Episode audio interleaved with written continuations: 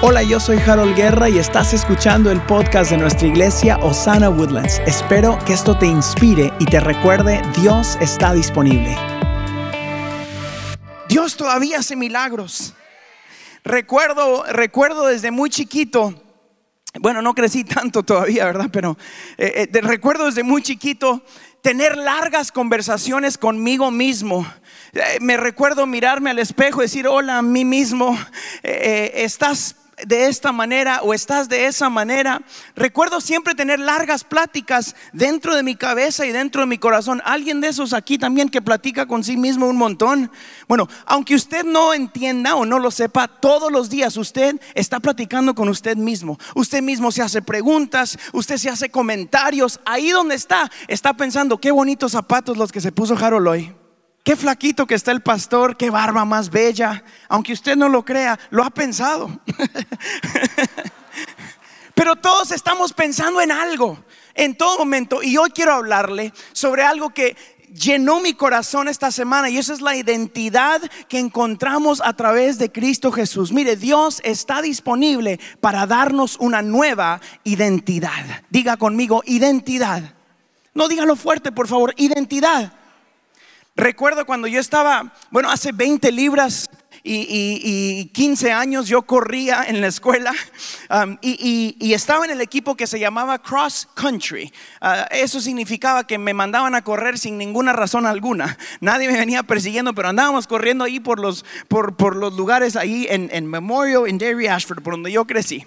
Um, y andábamos corriendo y corríamos tres millas diarias. Recuerdo largas conversaciones conmigo mismo antes, durante y después de la carrera. Antes de la carrera era muy emocionante, porque recuerdo que nos paraban a todos ahí y, yo miraba y decía, pues, ah, este gordito me lo traigo, ah, este flaquito quizás me gane, este negrito, este blanquito, y yo los hacía lo que yo pensaba en mi cabeza era sizing them up, como que bueno, esto sí me lo, trueno, ¿verdad? Y era emocionadísimo antes de correr y estaba listo para correr y tenía una identidad de ganador. A media carrera, como a milla y media, decía, qué bruto, ¿para qué me metí a correr? Porque me dolían cosas que no tenían que doler, los tobillos, los dedos, hasta el hígado me dolía, como por esta área está el hígado. Bueno, si usted es doctor, quizás sea de este lado, no sé ni por dónde está el hígado, pero por aquí está el hígado. Y me agarraban unos dolores por aquí y yo empezaba a correr, decía, qué bruto, ¿para qué ando aquí corriendo? Pero pasaba algo en medio de la carrera, cuando yo miraba la meta, decía, pues ya voy llegando y empezaba a apurarme. ¿Se ha dado cuenta usted que al final de la carrera todos corren un poquito más rápido? Yo digo, ¿por qué no extienden esa clase de fuerza durante toda la carrera? ¿Verdad? Sino que al final van así, ay, cuando miran la meta, de repente empiezan a sentir un, nuevo, eh, eh, una nueva energía, un nuevo, una nueva fuerza y corríamos más rápido. Y esa conversación en mi mente cambiaba a decir, estás a punto de llegar. Y si había alguien ahí cerca, usualmente lo terminas rebasando porque ellos no pueden ver que tú vienes y tú sí miras la meta que están más cerca y empiezas a correr y tu identidad de cansado de qué estoy haciendo aquí cambia a decir, pues sí, lo alcanzo. ¿Me entiende a dónde voy hoy con este mensaje? Y todos tenemos esas conversaciones dentro de nosotros. Diariamente, tú y yo estamos hablando con nosotros mismos. Todos los días declaramos cosas sobre nuestras vidas. Algunas personas han escuchado palabras que han sido declaradas sobre sus vidas. Yo es mi intención el día de hoy recordarte que Dios diariamente está declarando algo sobre de tu vida y Él te dice, no eres lo que la circunstancia, lo que el mundo, lo que las personas, tus líderes, tus padres han dicho, quizás palabras que te han dolido. Tú eres hijo e hija de un Dios todopoderoso y hoy te recuerda que está a tu favor, que está de tu lado. Yo me hubiera emocionado ahí un poquito, pero lo voy a intentar otra vez. Dios está contigo y está hablando cosas buenas de ti y hoy puedes mirarte a ti mismo como hijo e hija del Dios viviente. Si va a aplaudir, apláudale fuerte a Jesús, por favor. La pregunta es, ¿cómo te ves a ti mismo en este lugar hoy? ¿Cómo te mira la gente? ¿O qué dice el hombre o la mujer que traes dentro? ¿Qué te está diciendo de ti mismo? Eso define tu identidad. Es mi propósito en mi corazón en esta reunión recordarte lo que Dios está diciendo de ti. Escribí una línea aquí y usted sabe que a mí me, yo siempre lo voy a invitar a que escriba, así que saque su celular, un lapicero y escribí esto. La circunstancia tiene una voz y siempre está hablando. Tu circunstancia tiene una voz y siempre te está hablando. La pregunta es, ¿qué tanto estás escuchando? ¿Estás escuchando lo grande de tu circunstancia o lo grande de tu Dios? ¿Estás fijando tus ojos en el problema o en lo grande del Dios que te da una nueva identidad? La Biblia dice eso. En, en, Juan 1.12 dice, mas a todos los que le recibieron, a los que creen en su nombre, les dio potestad de ser hechos hijos de Dios. Diga, yo soy hijo. Vamos, dígalo bien, yo soy hijo. Es genial pensar que nuestro Dios, después de que recibimos a Jesús en nuestro corazón, nos mira como hijos e hijas. Yo tengo dos. Tengo a Cristal, que tiene 10 años y en unas semanas va a cumplir 11 y tengo a Marquitos que tiene seis. Y yo recuerdo que yo miré a mi hija por primera vez en ese hospital aquí en Houston. Estaba mi esposa en una cama, mi suegra sentada a su cabeza y yo a los pies de Elena. Recuerdo la emoción porque nuestra familia estaba afuera y como papá yo me sentía como que el mero, mero matatero, terola, porque iban a ser la nena, ¿verdad? Yo sabía que iba a ser linda porque le iban a, iba a salir a su papá. ¿Por qué se ríen?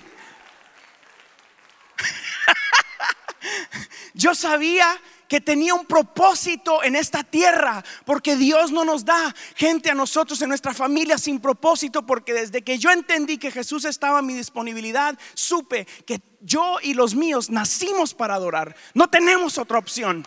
No tenemos otra opción más que hablar de esta esperanza de Cristo Jesús. Mi propósito es que puedas verte como papá te mira.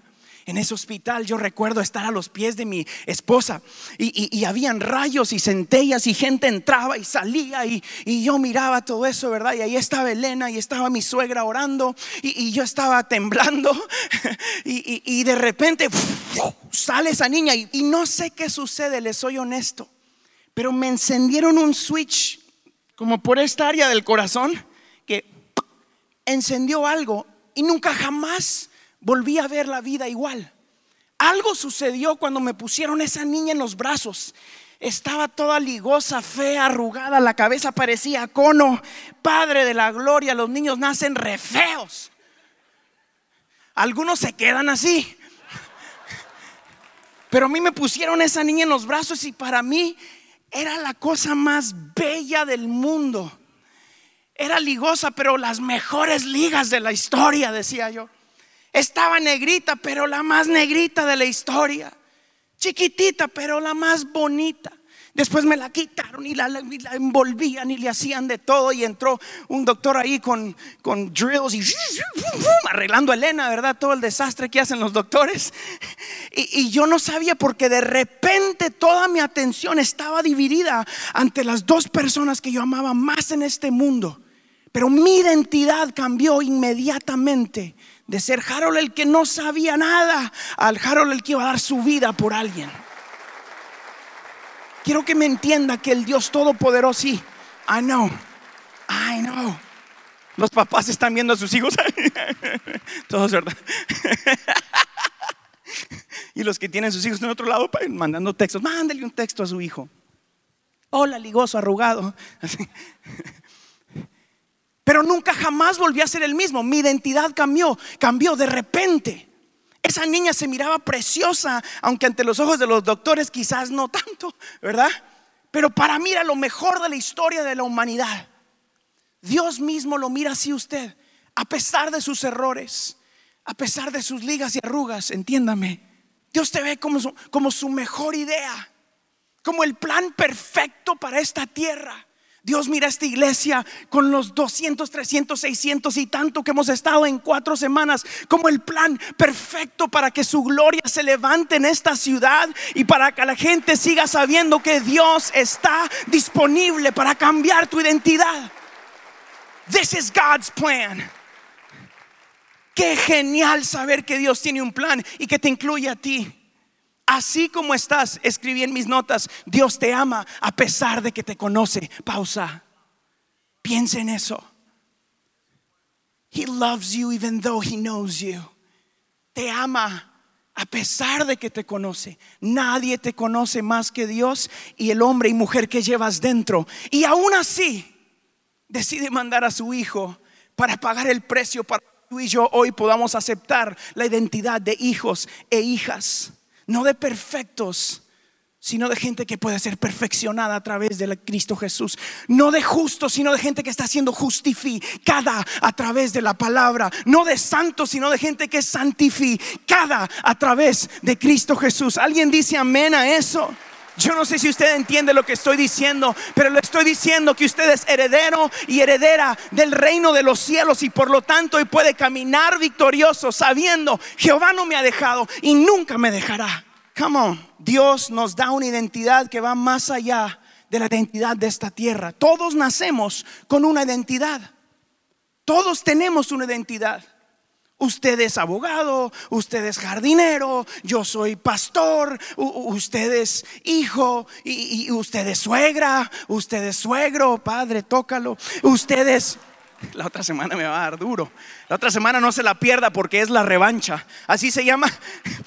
El mensaje se llama La revancha y cómo murió Harold. Punto. No se lo pierda. La próxima semana va a estar genial. Va a predicar mi suegro.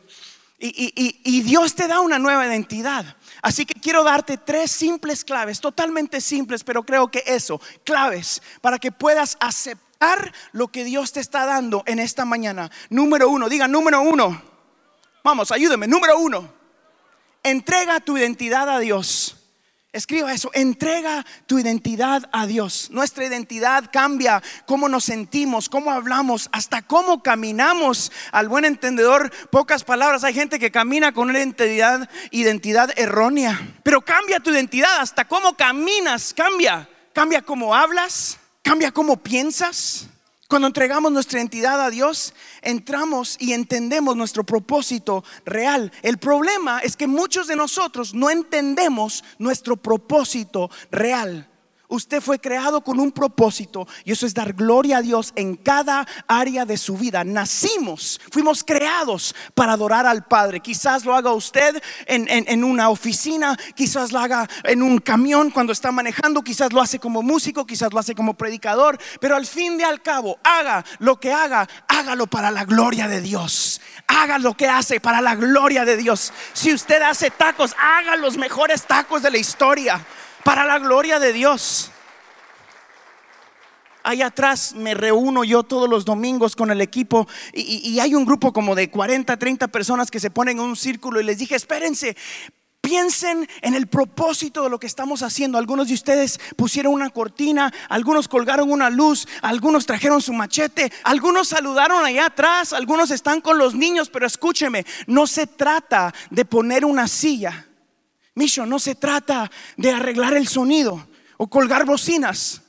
Se trata de que todo lo que hacemos lo hacemos para la gloria de Dios. Y se trata de que hay personas en esta tierra que necesitan esperanza que viene solo a través de Cristo Jesús. Escúcheme bien, la única verdadera esperanza en esta tierra viene a través de entender que Jesús sigue vigente, sigue siendo el único que da esperanza eterna. Y por eso hay una hermana ahí atrás que nadie la mira. María, ¿dónde estás? Sister Mary. Y, y atrás de esa cortina atrás de esa cortina, ella me hizo un, waffle hoy. Y me echó y le dije, bueno, ¿y quién te dijo que me trajeras waffles? Nada, pastor, es para la gloria y honra de Dios. Y yo le dije, amén. ¿Me entiende? There you are. Yo no sé si usted me está entendiendo, pero todos tenemos una identidad. Y cuando entendemos que nuestra identidad está en Cristo Jesús, todo cambia. Todo cambia a causa de Jesús. Número uno, entrega tu identidad a Dios. ¿Se acuerda? El primer Uber de la historia, Uber Eats. Eh, ustedes piensan que eso es idea de ahorita, pero eh, en el libro de Samuel está la idea del Uber. Yo la descubrí. Había un tipo que le, viene, tenía hambre, otra gente en otro lado, él va, agarra unos panes, una comida y lo mandan a dejar comida a su familia. Y ahí va el tipo a dejar la comida y llega donde hay un desastre y él viene y les da su comida y les da la comida y le dice Uber, ¿verdad? Y les entrega el Uber y de repente escucha que alguien está hablando mal del Dios Todopoderoso. Y su identidad era el muchachito que llevaba comida a su familia, a los hermanos. Y de repente él se recuerda, cuando mira el desafío enfrente de él, se recuerda, espérate, yo no soy solo el que lleva panes, yo soy hijo del rey, he sido ungido como rey. Y David se enfrenta a Goliat y lo mira enfrente y, le tira, la, usted ya sabe la historia, lo mata, le corta la cabeza, pero para la gente a su alrededor era el Uber del momento. Ahora hablamos del rey David y que cómo mató y, y toda esa cosa y todos conocemos la historia, ¿verdad? En ese momento sus mismos hermanos le dijeron, pero si a ti ni te queda la armadura. Pero si tú no sabes, regrésate allá con las ovejas. Esa es tu identidad. Pero David sabía desde lo íntimo, desde lo más profundo de él, que él había nacido para ser el rey, que él había sido ungido como rey de Israel y que a su tiempo Dios haría lo que Dios dijo que iba a hacer en tu vida. A su tiempo Dios va a hacer lo que Dios dijo que iba a hacer, porque Dios cumple promesas, porque Dios está a tu favor. Ah, como somebody, alguien se tiene que emocionar, porque Dios no te mira como te mira la gente, te mira a través de la sangre de Jesucristo. Levanta tu cabeza. Tú eres hijo, eres hija. Si Dios habló, Dios cumplirá. Número uno, dijimos, entrega tu identidad a Dios. Número dos, escriba ahí, cambie su tono o cambie el tono de voz dentro de su cabeza. Viva una vida de agradecimiento. Ponga eso abajito. Sea agradecido sea agradecido. Ay, ¿cuántos de nosotros necesitamos dar gracias a Dios en la mañana? Algunos de nosotros, le dije a mi esposa yo esta semana, ¿verdad? Lo primero que decimos es, ay, me duele la espalda. O, ay, otra vez. Apagar la alarma. Algunos de ustedes dicen, ay, a trabajar otra vez. ¿Qué tal si empezaríamos dando gracias en cada día de nuestra vida? Solo intente esto. Mañana, aunque le duele la espalda, diga, bueno, estoy vivo. Gracias Dios. Bueno, funcionó la alarma, no voy a llegar tarde hoy, gloria a Dios. Gracias Jesús. Subas ese carrito viejo que tenga y diga, gloria a Dios. Viejito pero mío. Mire a su marido, diga, viejito pero mío también. No mire a su marido, mire a mi mamá. Viejito pero mío. Los carros no los han limpiado en seis meses. Apestoso pero mío. Si mira a su marido, viejito pero mío, sea agradecido con Dios. Diga gracias Dios. Vamos, dele gracias a Dios. Gracias Dios. Gracias Dios. No se permita, no se permita que el tono de voz dentro de tu cabeza sea un tono de negatividad. No te lo permitas. A pesar de la circunstancia, tu circunstancia no está determinando quién tú eres. Eso se determinó en la cruz del Calvario. Pausa, piénselo por favor. Tu circunstancia no te dice quién eres. Jesús te dijo quién eras. Tú eres hijo e hija de un rey. Tienes un propósito eterno y eso es que más gente tenga esperanza en esta tierra a través de ti. Dios pensaba en ti cuando pensaba en cómo iba a compartir este evangelio. Escuche lo que dice la Biblia. Nuevas son cada mañana sus misericordias. Otra versión en lamentaciones dice esto, cada mañana se renuevan sus bondades. Muy grande es su fidelidad. Por tanto, digo, el Señor es todo lo que tengo. Diga, el Señor es todo lo que tengo. Dígalo, dígalo. En Él esperaré. Cada día usted y yo tenemos una nueva oportunidad de experimentar la gracia de Dios, las bondades de Dios. Quiero que sepa que usted nos mira aquí a nosotros y nosotros estamos tan luchando tanto con la carne como usted o quizás más. I know. Quiero que sepa que usted nos mira aquí cantando y predicando y la batalla es igual o más. Esta semana yo pasé cuatro días. Señor, ¿qué digo? ¿Cómo digo? ¿Cómo doy lo mejor de mí a pesar de mí? Y sabe que me ayuda a mí y se lo comparto. Este es gratis, no está las notas. Mantener la perspectiva. Entiendo quién era entiendo dónde estoy y estoy apasionado por dónde voy. I know that in my heart.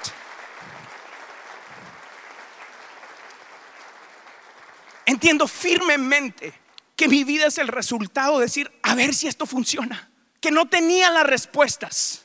Que quizás nunca voy a tener la respuesta para arreglarme a mí mismo. Pero que he determinado decir, Señor, hágase tu voluntad a pesar de mí.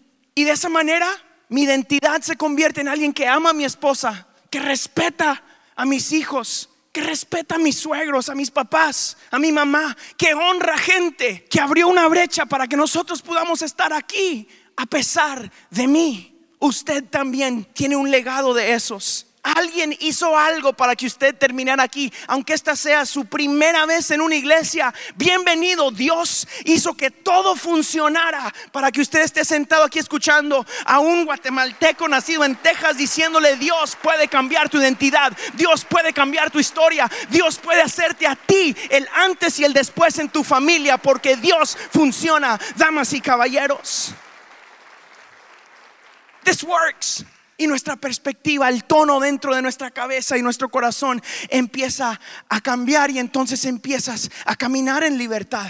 De repente cuando el tono dentro de mi cabeza cambió a través de conocer esto, cada mañana son nuevas sus misericordias. Hoy tengo otra oportunidad de no hacer lo que hice ayer. Empezar a entender la gracia de Dios que demanda más de mí que la ley. Porque la gracia es por amor. Entonces su gracia demandaba más santidad de mí y demanda más de ti y empiezas a caminar buscando la santidad. Empiezas a caminar en libertad y ese es mi propósito hoy hablando de identidad. Lo que muchas veces nos han enseñado que Dios está para juzgarte. Amigos, Dios no te busca para juzgarte, te busca para salvarte. Dios te busca para salvarte, no para juzgarte. Alguien necesita escuchar eso otra vez. Dios no te busca para juzgarte te busca para salvarte. Número tres, apunte. Acepta la perspectiva de Dios. Acepta la perspectiva de Dios. Les dije hace unos minutos que Dios te mira a través de la sangre de su Hijo. Yo soy papá y les soy honesto. No puedo entender la profundidad de este concepto con mi mente. No puedo entender el entregar a mi hijo en sacrificio por alguien que a veces no quiere ser salvo. Mi mente no capta ese concepto porque es un concepto nivel Dios. Me senté por dos o tres horas en mi oficina en casa tratando de encontrar una mejor y simple explicación aplicable en este día. Para entender el concepto de un papá entregando a su hijo el único. Yo dije, bueno, aunque tuviera 100, no les doy ni uno. Pero Dios Padre te mira desde la perspectiva de la sangre de su hijo que limpia al pecador de todo pecado. Dios Padre te mira a través de la perspectiva que mandó a su Hijo a tomar las llaves del infierno para que tú y yo tuviéramos acceso a una vida eterna y esa vida eterna vendría solamente si su Hijo se entregaba para que tú nunca tengas que verte como te miras a ti mismo o como te mira el mundo, sino que te mires como el que ya ha sido pagado, como el que ha sido rescatado, como el que ha sido restaurada por la sangre de Cristo Jesús, que te mires a través de la victoria de la cruz del Calvario. There's a victory for you. Hay una victoria para ti. Escribí esto.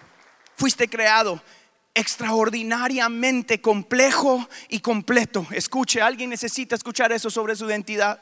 Fuiste creado extraordinariamente complejo y completo, tal y como eres, por el mejor diseñador de la historia, el mismo que creó los mares y las estrellas, que hizo montañas con tres dedos. Pensaba en ti desde el Edén cuando con un soplo Deja su espíritu dentro de ti para que desde lo más profundo de ti su imagen y semejanza fuera sembrada para que a pesar de lo que seas en esta tierra puedas decir dentro de mí está la sangre de un rey, dentro de mí está el soplo de vida. Pase lo que pase, dentro de mis venas corre sangre de un rey. Usted no solo es un inmigrante, usted no solo es un, un abogado con mucho dinero, usted y sus hijos no solo son gente muy victoriosa Eres quien Dios dice que eres en esta tarde y tienes el soplo de vida dentro de ti.